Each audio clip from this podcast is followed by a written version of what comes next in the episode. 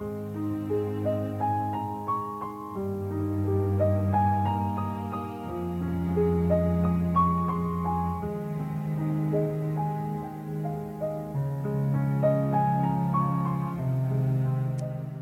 a good Friday morning to you. Coming to the end of another work week. Uh, looking forward to the weekend and uh, beginning a new month today. So, welcome to the month of March, uh, the month where spring finally springs.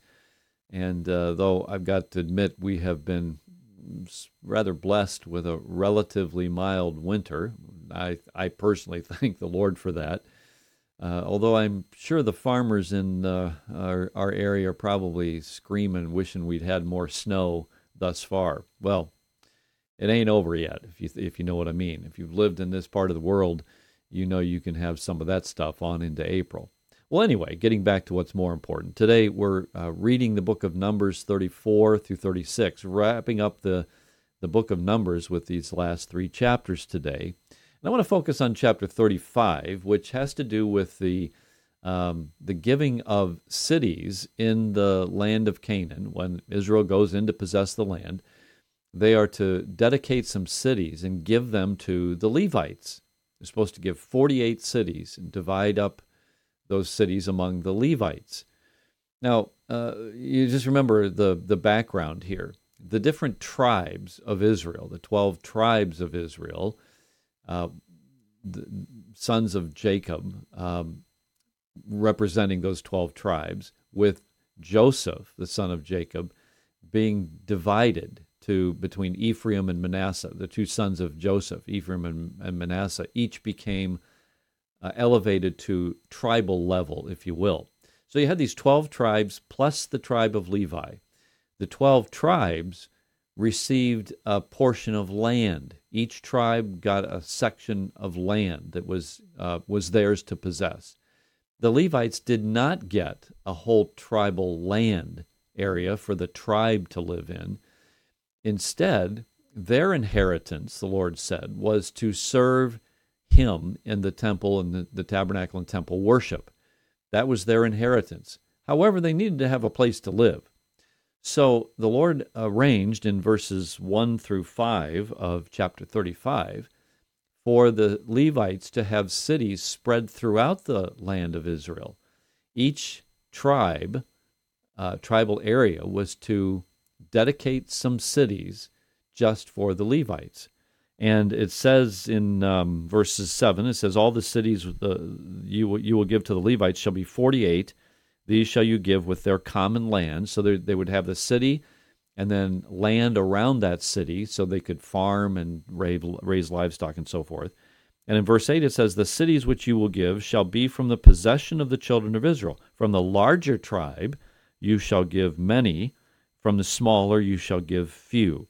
Each shall give some of its cities to the Levites in proportion to the inheritance that each receives.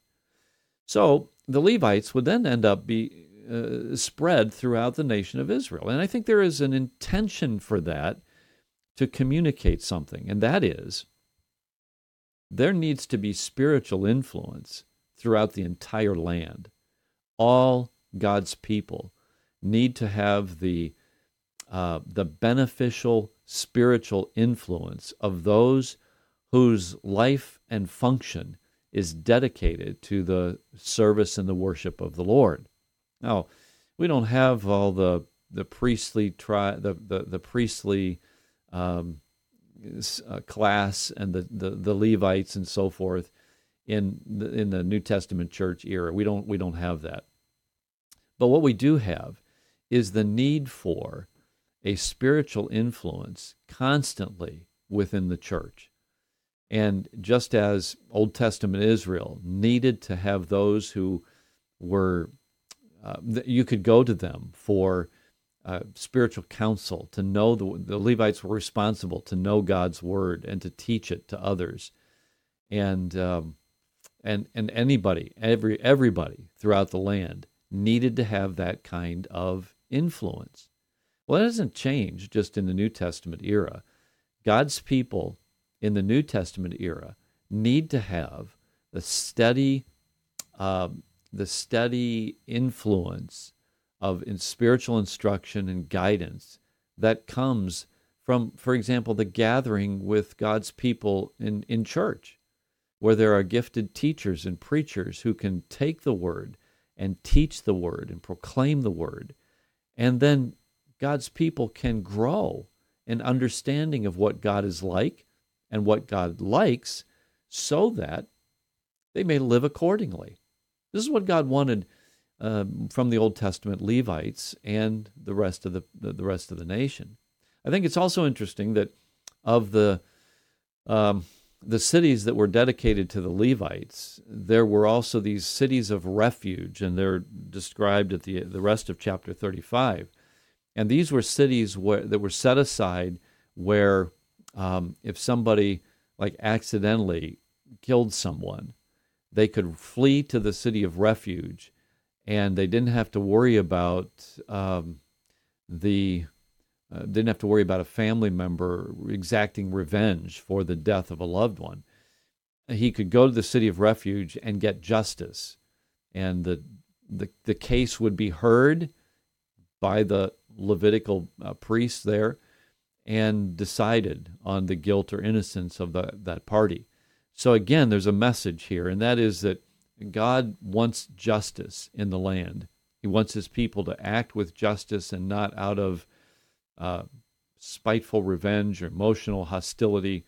Um, he wants justice. He want thing, wants things to be done justly. So there's much to be learned even in this divi- dividing up of the land and giving cities to the Levites.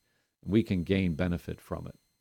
Our Father and our God, we thank you for the instruction we can get even from these examples, telling us how we need spiritual input in our lives. May we be ready and willing to receive it. We pray this in Jesus' name. Amen. All right, listen, have a great weekend, and uh, I hope you can get to God's house this Lord's Day and fellowship with God's people and learn from His Word. Get the benefit of that instruction. Have a good day. God bless.